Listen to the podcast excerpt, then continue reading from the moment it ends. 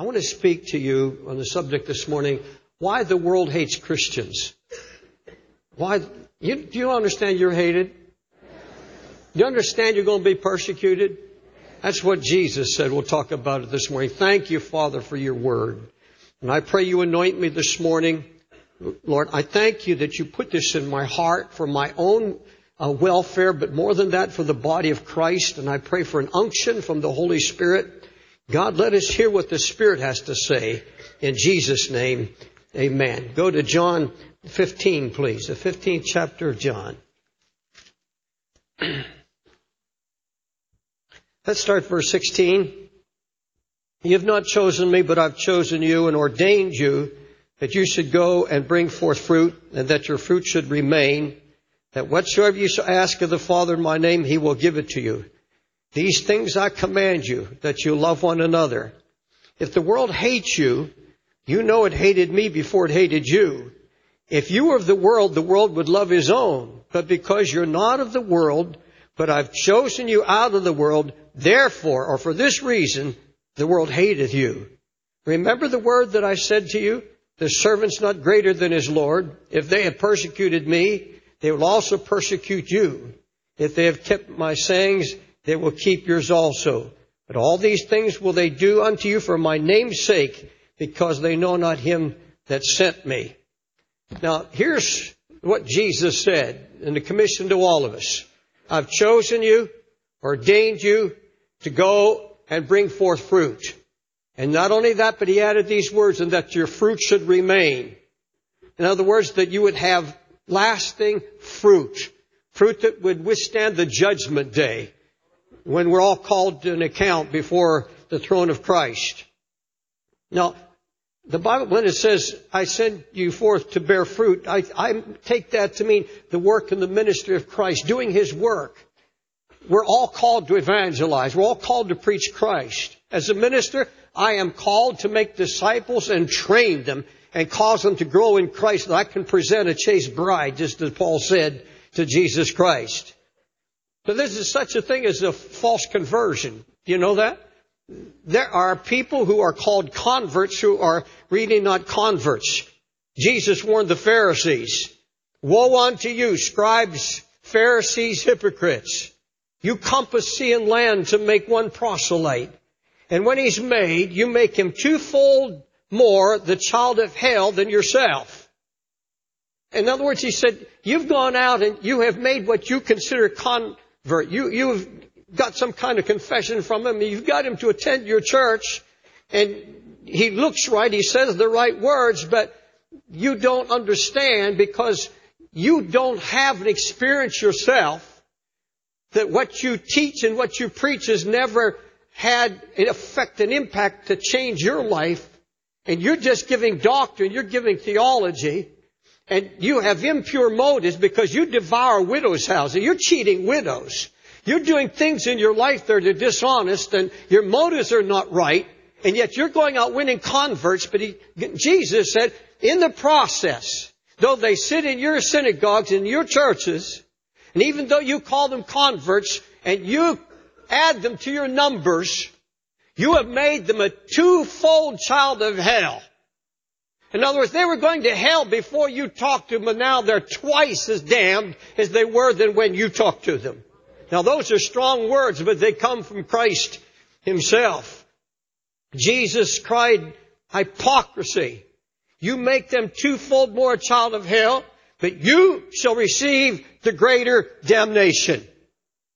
There's going to be many, many ministers stand before the Lord, receive the greater damnation than all the drug addicts in the world put together because they, considering they have called people converts, and I won't get into this, making, it is possible for a minister of the gospel, it is possible for those who evangelize to make people twice fold the, the devil's child, according to the scripture. He said, you shut up the kingdom of heaven because you have no work of God in your own heart. You have literally, though you talk about God, now these are scribes and Pharisees who were Bible scholars. They knew the Bible. They knew the Bible of that time. They knew the Torah and they, they, they could explain it all. And they, they were out zealous. He said they, they, they scoured the seas and the lands. They, they, they went everywhere trying to make even every, all the plans and all the schemes to make one convert, one proselyte. Jesus said, you are so set on numbers and building up your synagogues. You go to these extremes to make converts.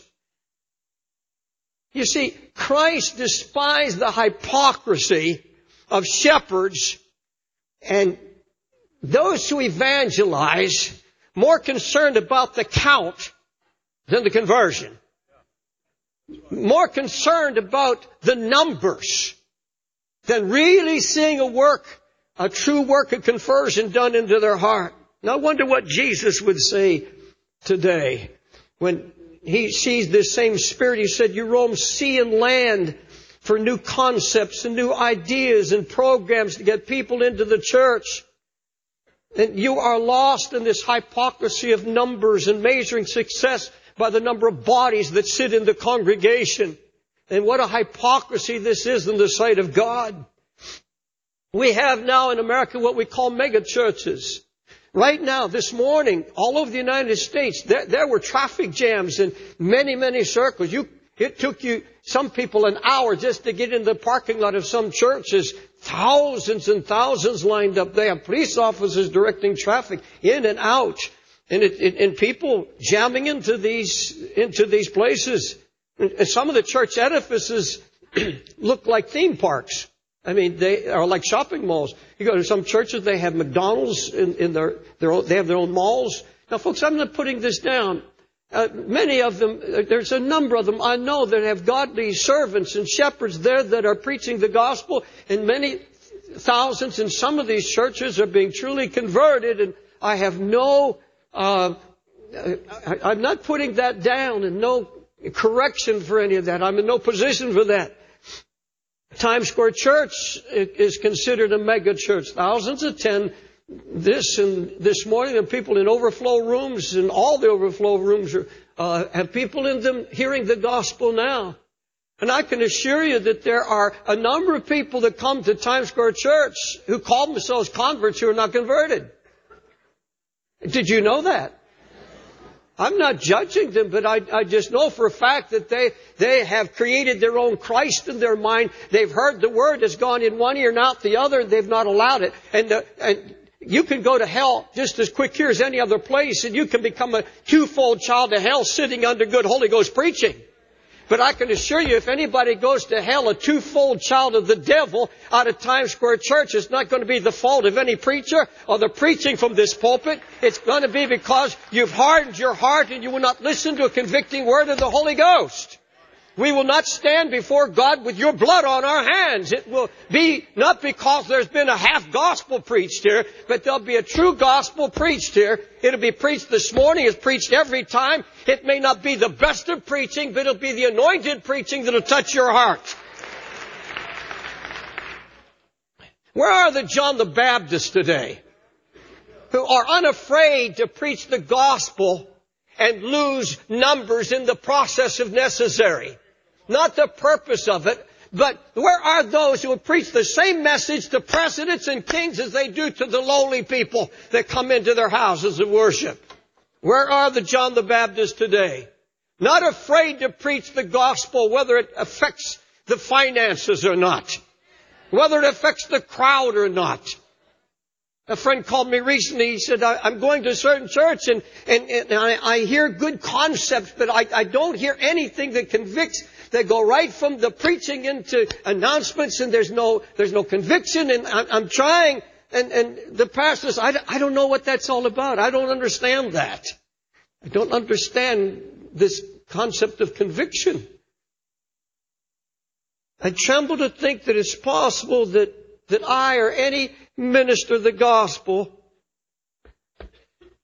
that, it, that, that it, a message could be softened just to please people, just to attract people, to soften or preach less than an entire gospel without uh, seeking God with everything for a Holy Ghost anointing to drive it deep into the hearts and bring conviction. And I trouble to think that possible that any preacher of the gospel could shut up the heaven and make converts twofold children of hell.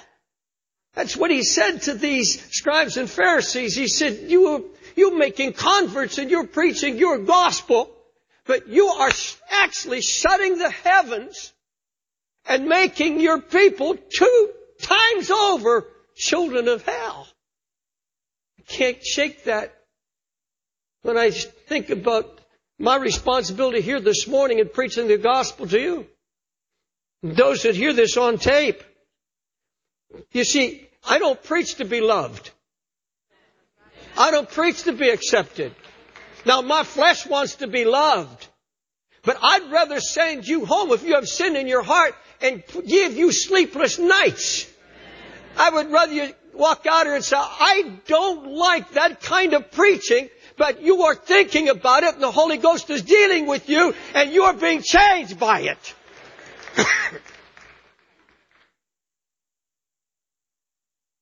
now, don't stop loving me just because I said that. The Bible said Jesus called his disciples together and listen to these words. And in the audience of all the people, gave, he gave this scathing rebuke to these religious scribes, the scholars of his day. Beware of the scribes which desire to walk in long robes and love greetings in the markets and the highest seats in the synagogues and the chief rooms at feast. In other words, beware of shepherds who love the praises of men who love the social events to sit in high places and be recognized by uh, leaders and by politicians and want to be accepted. I want to tell you, sir, if you're a pastor here and you're a toast of the town, something's wrong with your preaching. The Bible says you're going to be hated. The Bible says you're going to be despised.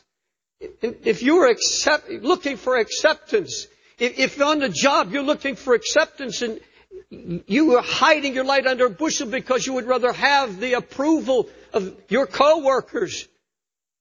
You're not living according to the gospel. You're not living according to the, the, the commission that Jesus Christ has given His church. Beware of those religious Bible people who seek the affection, the applause of the ungodly a church accepted by the world is an oxymoron. In other words, it, it, it's a foolishness. There's no such thing as a church that is truly preaching and working under the Holy Ghost, fulfilling the commission of the Word of God that is loved and accepted by the world. It's impossible.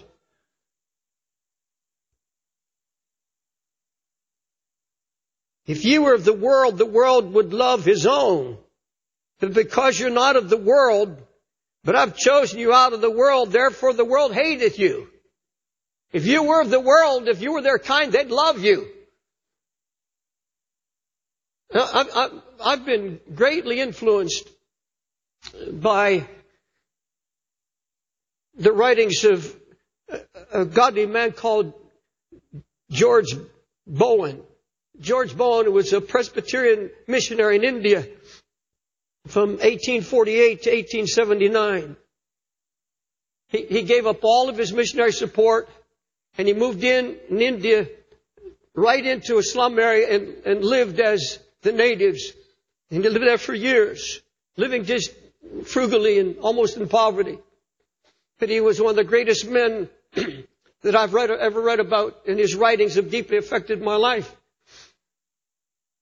And he warned, this is over 150 years ago, he warned of the coming of a Protestant Antichrist.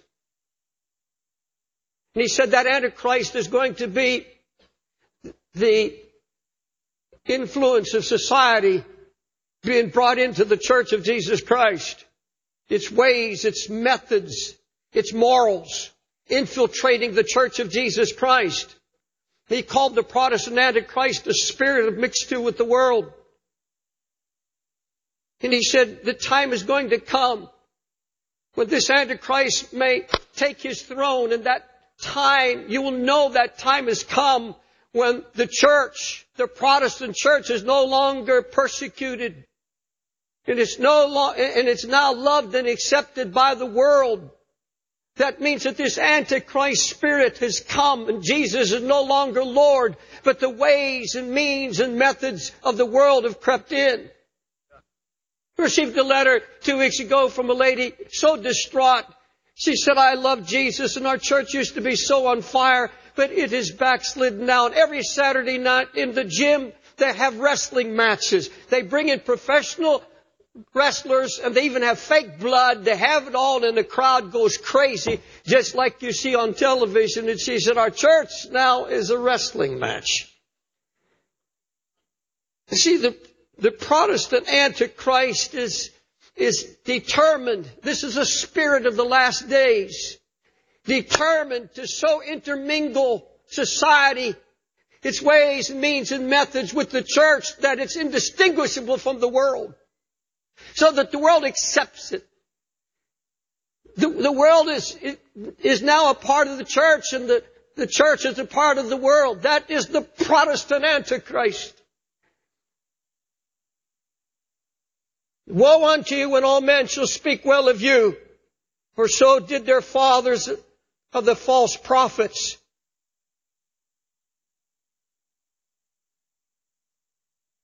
If, if, if we are preaching the Word of God as it should be, then like Paul the Apostle, as, as a pastor of this church, I'm going to be considered by the world out there, by homosexuals, by politically correct people, by leaders who are ungodly, and by the theater crowd, and all those who have rejected Christ, I'm going to be considered the offscouring of the world.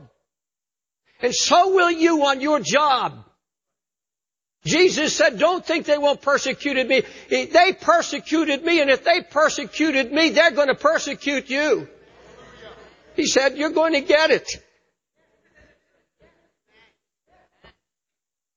But most of all, we're going to be hated by the backslidden religious crowd, by Bible scholars.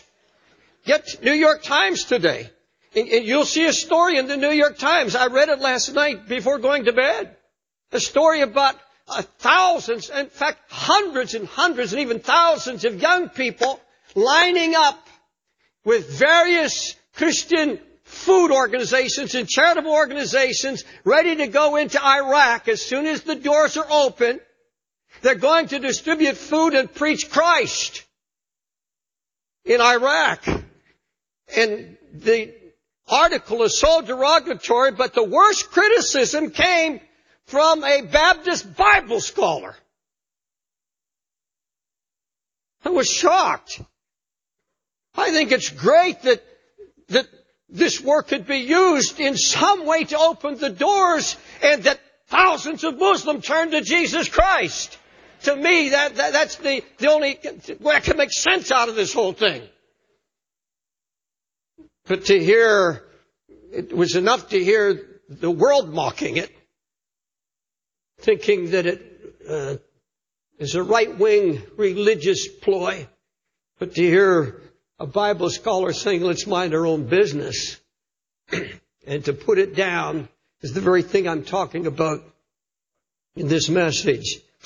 Go to Matthew the fifth chapter. Just, just turn there very quickly. Matthew the fifth chapter.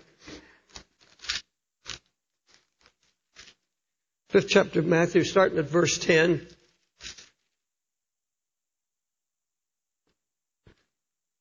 Blessed are they which are what?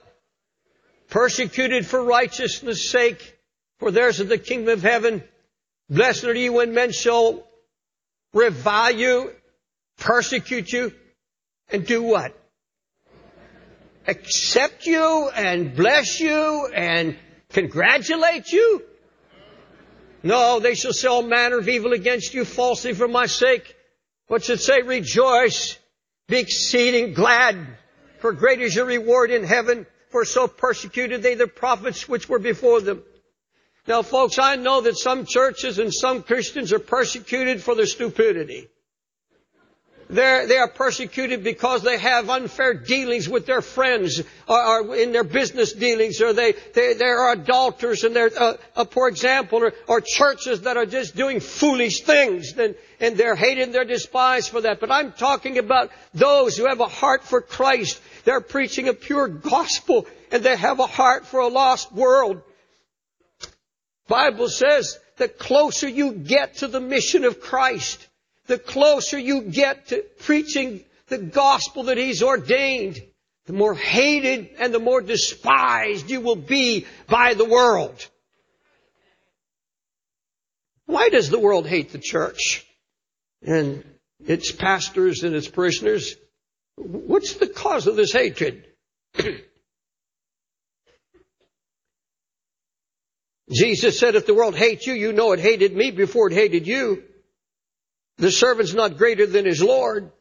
If they persecuted me, they will also persecute you. You see, the church and every true Christian, every true believer is hated because of our mission.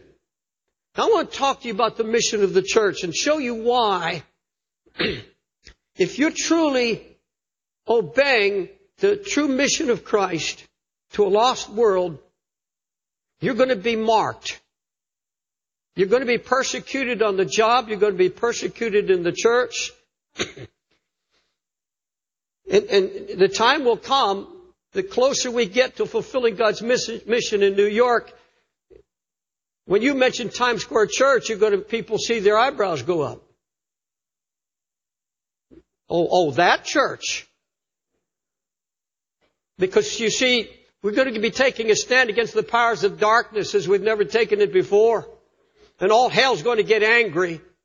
And everyone is walking with the enemy and a rejecter of Jesus Christ is going to be an enemy. You're going to find enemies on the job. You're going to find enemies everywhere because you're fulfilling the mission. Now let me talk about this mission and some of you are going to be a little horrified by what I'm saying. You're going to draw back and say, well, wait a minute, brother, that's too strong. But what is my mission as a pastor? What is your mission as, as, as, as a witness for Jesus Christ? It's more than going out and just telling people Jesus loves you. It's more than trying to, to give people examples of how much you suffer so they'll have pity on you so they'll listen to your gospel. Oh, oh, oh my, my, my mother just died and I'm feeling a little sad, but I want to tell you how Jesus can comfort. It's more than that. That's fine, but it goes far beyond that. Our mission is to take from un- ungodly men that which is dearest to their heart, their self-righteousness. You, you're, you're commissioned to go and tell men who have spent a lifetime believing that they're doing good and that they're achieving something. I'm kind to my family and I'm kind to people and they spend a lifetime building up what they believe is integrity and you come along and tell them it's filthy rags. You, you come to translate people out of the kingdom of darkness into a kingdom of light, that kingdom of light that they think is nothing but bondage and suffering. You're taking away from their freedom. More than that, you, you've been sent to execute them. To kill them. How, what do you think if people come in and they hear us talk about dying to, dying to the world and dying to sin, being crucified? You say, wait a minute, well, isn't that our mission?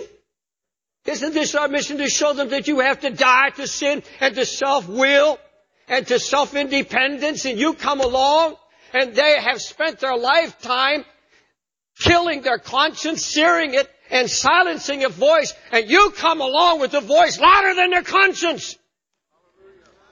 And say without Christ, and say it as lovingly as you can. Say with tears in your eyes, but you are speaking a voice louder than their conscience, and they have spent a lifetime achieving this false peace, and you come along saying, without being born again, you're a rebel. You, you, you, you, to you, to them, you're an executioner. You've come to kill them. All this time, I've been okay. All this time, I know I've been through this and, and folks, they have built their own tower of Babel of self-confidence. They have an idolatry of a Christ they've created in their own mind who's just like them. And you come along and talk about another kind of Christ. A Christ who demands full surrender. You come along and you speak these things to the world. Folks, you better have the Holy Ghost with you. You better be speaking the mind of God. Here are people who are praising themselves that they're not so bad. And here you come, saying all your goodness is an abomination in the eyes of God that you've achieved in your own flesh and your own works. Here comes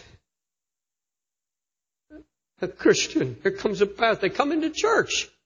How many people walk into this church and, and they have finally come to the place, I, I, I, really they believe God admires them now. I'm not so bad. I'm, I'm, I'm, I'm too good for hell. Maybe not quite ready for heaven, but I'm getting there very fast. Then they come in and sit and hear a man say, unless you're born again, you can't enter the kingdom of heaven.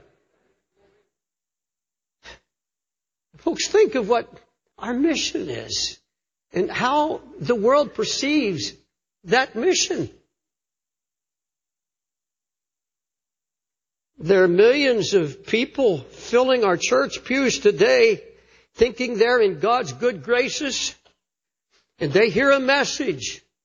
They hear a message that comforts them. We come along and we preach repentance and life change. We preach that self-made integrity is not acceptable to God. That rather being, rather than they being in God's favor, God's wrath is upon those who will not receive His loving call to surrender all to Him. We come along preaching the blood of Christ and separation from the world.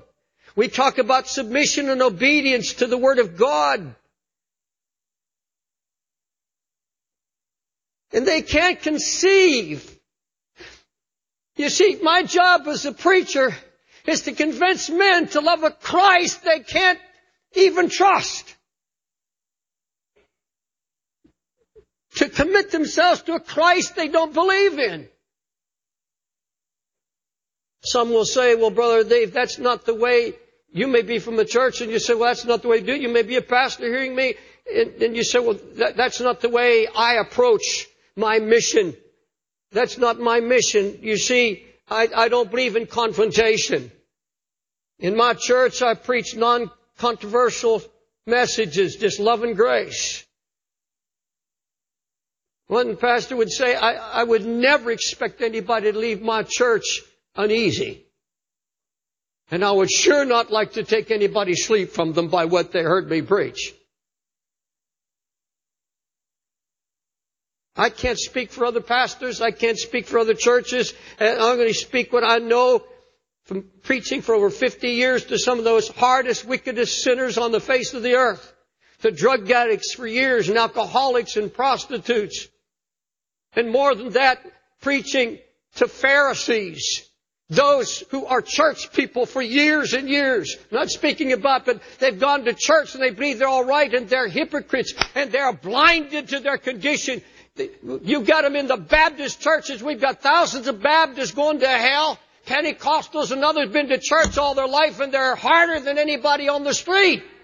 You can't reach them. They're, they're hardened to the gospel because they, they have an image of Christ that they've created and they accept all of the promises of the word but none of the commandments and none of the woes.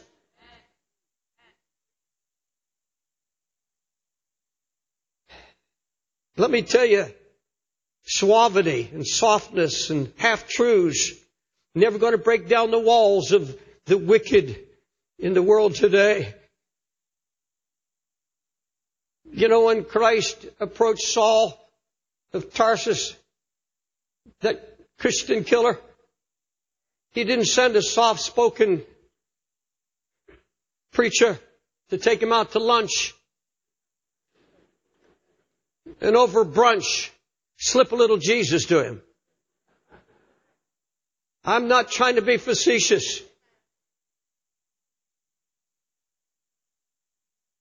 He didn't take a poll of this man and say, what do you think of Christ? And what would it take, Saul, for you to change your mind and receive Christ and quit killing these Christians? No, no, no, no. A blinding light, a full blast of the presence of Jesus himself that exposed his heart. And that's what it's going to take in these last days. It's going to take John the Baptist in the pulpit with a broken heart who knows the fullness and the meekness of Christ and preach, Jesus preached with meekness and he preached with love and yet they killed him. I want to preach mercy, I preach grace, and I want to preach through love, and I want to preach through tears.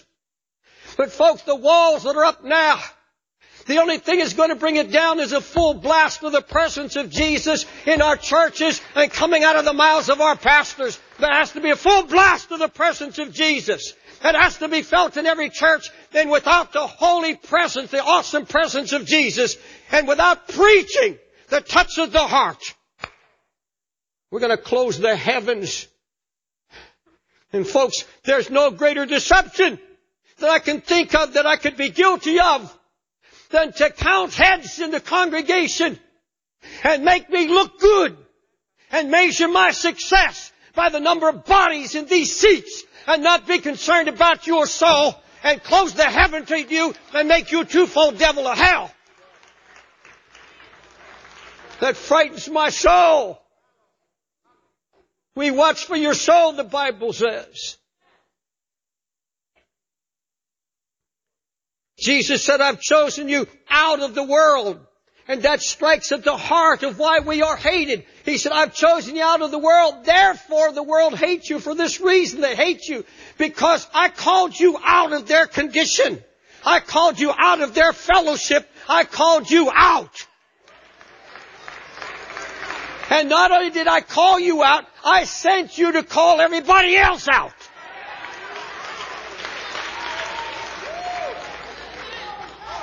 And the Protestant Antichrist comes against this very thing that I'm talking about, that you don't have to call people out anymore. You can still live like the world. You can be a part of all of the morals and uh, mores of society and still call yourself a Christian.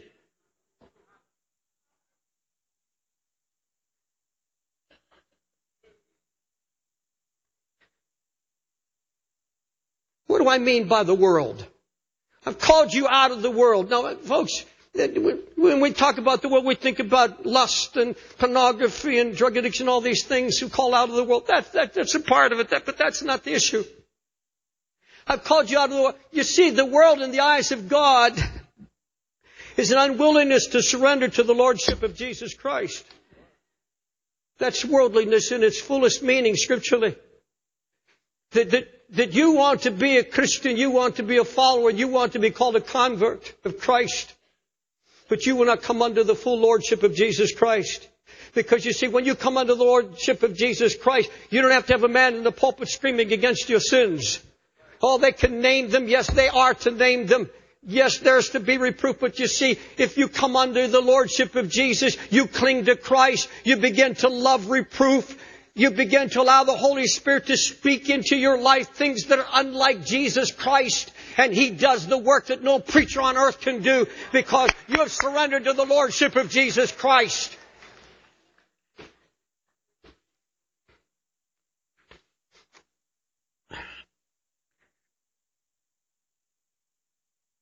You see, you can't come under the Lordship of Jesus Christ until you're brought face to face with the cross.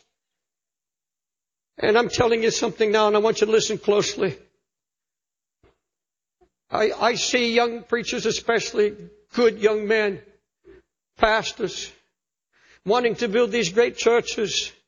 And some of them now stand in the pulpit. They're preaching to thousands. But I want to tell you something. There is so little preaching of the cross of Jesus Christ. There's so little of bringing them face to face with the demands that you come to Jesus Christ and you surrender to His Lordship. You come and lay down your independence. And we've got people living independently. They're living just like the world, talking like the world, drinking like the world, sleeping around like the world, and in the house of God, calling themselves believers, and there's no conviction, and there's, there, there's no coming to the cross. And in that process, if we're not brought to this cross, if we're not brought to this absolute cry of God and the absolute demand of the cross to die to sin and die to my ambition and die to my way of doing things and come to the righteousness of Jesus through the cross, then I've shut the heavens and I've made converts a twofold member of hell.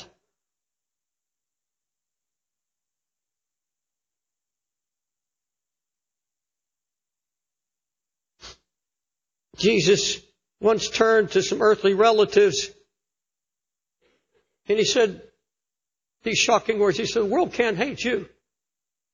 Now, think of that. These are brethren. You know what that infers? The world can't hate you because you're of the world. Because the world does not hate its own. And this, I think, is the measurement of the Church of Jesus Christ. To measure whether it's fulfilling the mission or not. That's how you measure Times Square Church. The, most damning, one of the most damning things Christ ever said. One of the most soul destroying things Christ ever said. That just I can't get it out of my heart and my mind, and the conviction of it makes me tremble. I don't want it ever said of me. The world can't hate you, David. Jesus said they hated me without a cause. They had no cause to hate me. You know, you, you would think, you see, Christians are, are called to be meek, gentle, kind. And if you're a true believer, that's the way you're going. You're going in that direction. You care about people. And, and, and on the job where you're, you're giving your heart to people, you're doing everything you know to, to help, and you're meek and you're kind and you're gentle. Uh, it's not natural for people to hate you for that. Is it? You, you, you ask people how they're doing on the job, and you, you do everything you can. Say, I, I pray for you. You give. You, you may bring them a covered dish. You do everything. And you do everything. Christians, I, I would think that you would hate those who rob you and steal from you and curse you. That would seem more natural to the flesh. But you see, when, when you are fulfilling the mission of Christ, you're doing you're not going out trying to hurt anybody. And folks, we, we are to approach the world with patience. We're to be like a tender nurse. That we're to preach with authority of the Holy Ghost. Whether, and, and folks, get out of your mind once and for all wanting to be loved on your job. Loving to be applauded. Now, now you should, you should be admired for being faithful and doing a good job. If you're lazy, you're not a good Christian. If you're stealing, you're not a Christian at all. You're to be an example. But if you're going around walking on eggs, trying to have everybody say he's a good Joe, she's, she's, she, boy, what a wonderful person she is. Be careful. The world can't hate you. Why? If you're fulfilling His mission, Jesus said they're going to hate you and they're going to persecute you. And folks, in the chaotic days ahead, there, there is coming the most incredible persecution of the body of Jesus Christ in all of history. You're going to face it everywhere. And the more you hear the gospel and live by it, the more you hunger for Jesus, and the more you speak truth out of an honest heart, and you're fulfilling the divine purposes and the ministry that God has called His church to, you're going to know what it's like for people to be so condescending to you, to look down their nose, in other words, at you. And they talk behind your back. They'll say things to you that are hurting. There's going to be persecution more than that. Many people are going to be losing their jobs. You see, you're, you're not hated because of your appearance. You're not hated because of the way you dress. You're not hated because of the color of your skin. Now that, that happens, but if you're a Christian, that's not why you're hated. You are hated because you represent Jesus and you're coming against everything that they believe is right, everything that they've tried to earn, everything that they stand for and their, what they call their hope and you're taking that hope from them. You've got to understand that. You've got a hard mission you've been called to. But I'll tell you something else before I close. The more you're hated by the world, the more you're loved by the body of Christ. Oh, what a wonderful thing to come in from a hectic week come in from a hectic week and all the things you've heard and what people have said and what you've had to go through and, and all the trials sent out of hell. I, I'll tell you, the devil has sent his angels with some of you in the choir and in this house all over. The devil's actually sent angels because he sees your walk and your determination to go all the way with the Lord. And he sent angels out of hell and he sent demon emissaries and, and ad- adversaries against your soul to trouble you. I've never seen more trouble in the true Christian world than, than there, there, there is now. I've never seen so much suffering. Never seen it in all my years of ministry. But I'll tell you what, He's strengthening the body of Christ, and when you come into God's house, one little hug from a brother or sister, and they know that you're just, you have the same spirit, you've been persecuted, but they say, welcome home, brother. Welcome home, sister. Here's your house. Here's where you're loved. It's going to be more and more important to come to God's house to receive and give love to build up the body as it goes back out into the world to face the persecution and trials that we still face ahead. Jesus said, I warned you. If they persecuted me, they will persecute you. will you stand?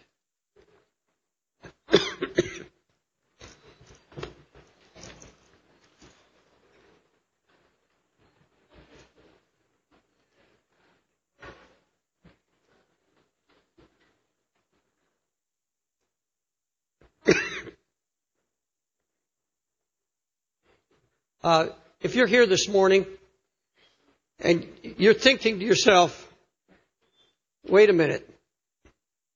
I know I'm a Christian and I know I love Jesus, but I'm not being persecuted. And I, I don't feel that hate coming at me. I, I'm, I'm rather well loved. Don't worry about it. It's coming. don't worry about it. And don't, don't, feel, you know, I must be one of those that the world can't hate. No. I'm not, I'm, I'm not going to put that kind of fear on you at all. But be sure that it's coming. But don't be afraid of it. Can I say something else before I close?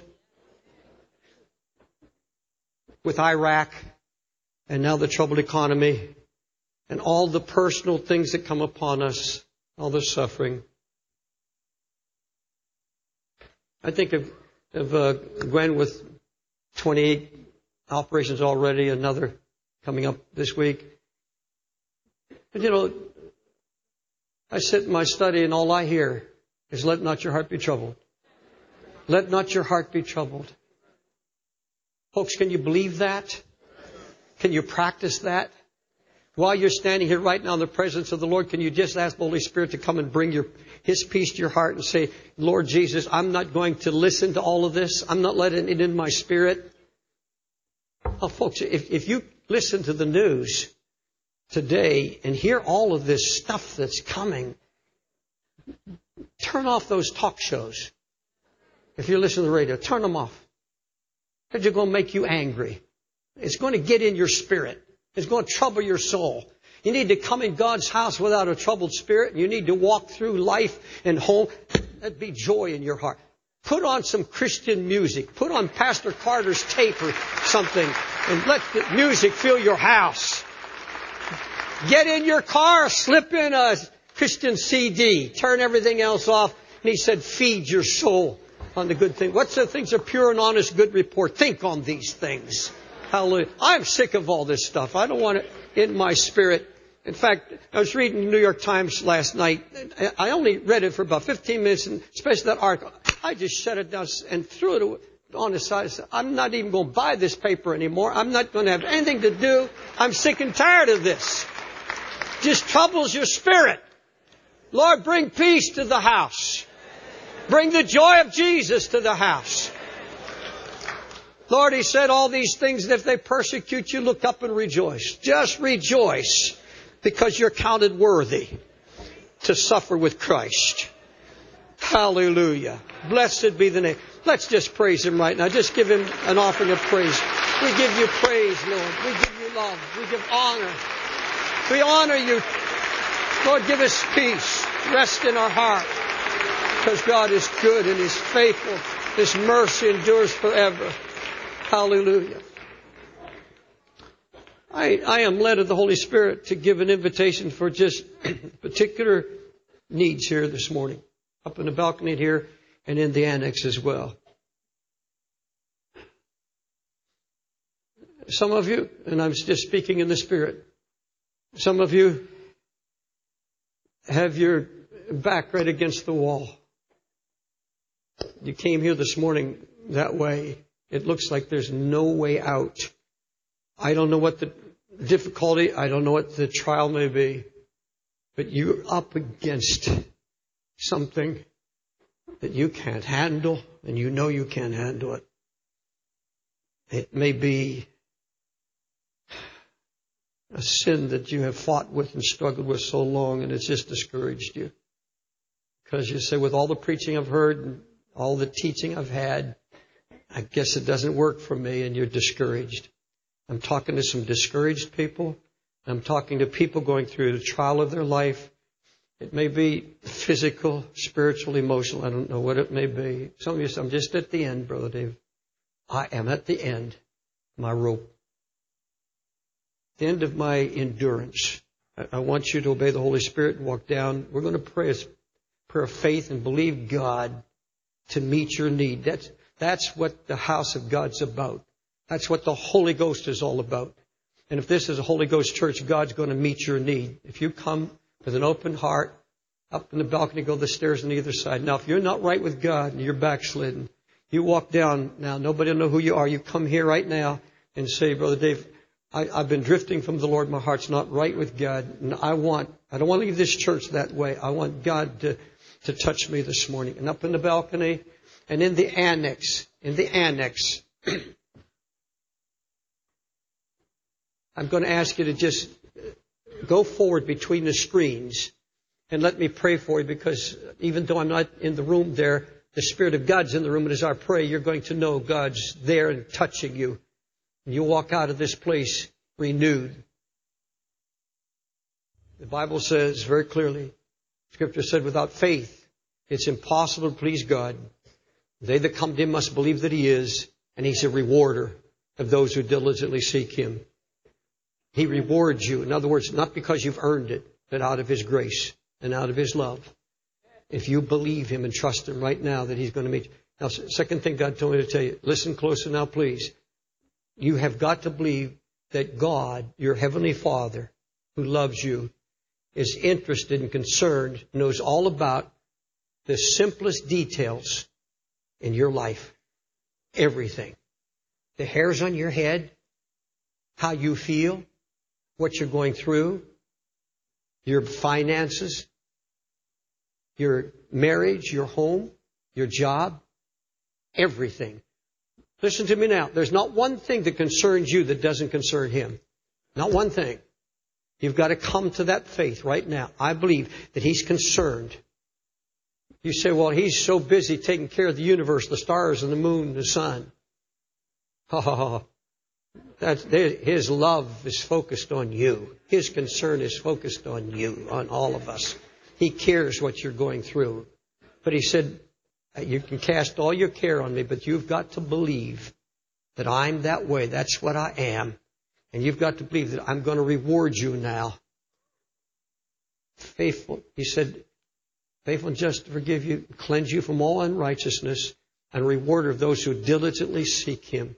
In other words, here's how you seek him by believing what he said. I, do you believe what he said that he's interested in everything that has to do with you? Do you believe that everything that you have in your heart now that troubles you, you can take it to him right now in prayer and lay it down and give it to him and he'll start doing what he has to do to, first of all, lift you above the problem.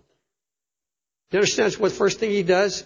He doesn't just take away all your troubles. He lifts you by his spirit above them so that you're here sitting in high places in Christ Jesus. And then he said, you trust me down here, all these things. Trust me. It's not going to happen overnight. But believe that I'm behind the scenes working. I'm doing things. I'm putting things in process that are happening. Just trust me with it now. Will you do that now? Pray this with me.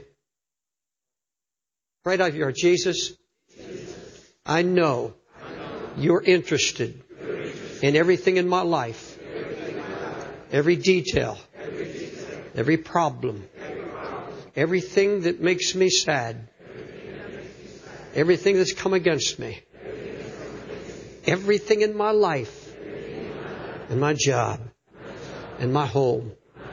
And I bring it to you with confidence that you love me and you care about me. And I'm giving you my faith. Forgive my unbelief. Forgive my sins. And I come to you as a child in simple faith, saying, Lord, I believe. I ask you to reward me now with confidence and that you would lift this burden from my heart. Lift it now. Oh, Jesus, you've promised you'll never fail me. And you told me I could cast all my cares on you. Because you said you cared for me. And I believe that. Now let me pray. Father, in the annex for those that are standing between the screens, go there now and here in this auditorium. And I pray, Lord Jesus, that you hear me from on high. Because you're here now to meet us. You're here to meet our needs. Oh God, we're overwhelmed when we think of all the needs. When we think of all the financial problems, when we think of people that have come to the end of their rope, they, they don't even have any more tears left. There are people here, Lord, that if, if we heard their story, we would be so shocked and overwhelmed. We would probably be cast down and say, Oh Lord, it's beyond hope. But nothing's beyond hope with you. Nothing is impossible with our God. Nothing. Say it with me. Nothing is impossible with my God.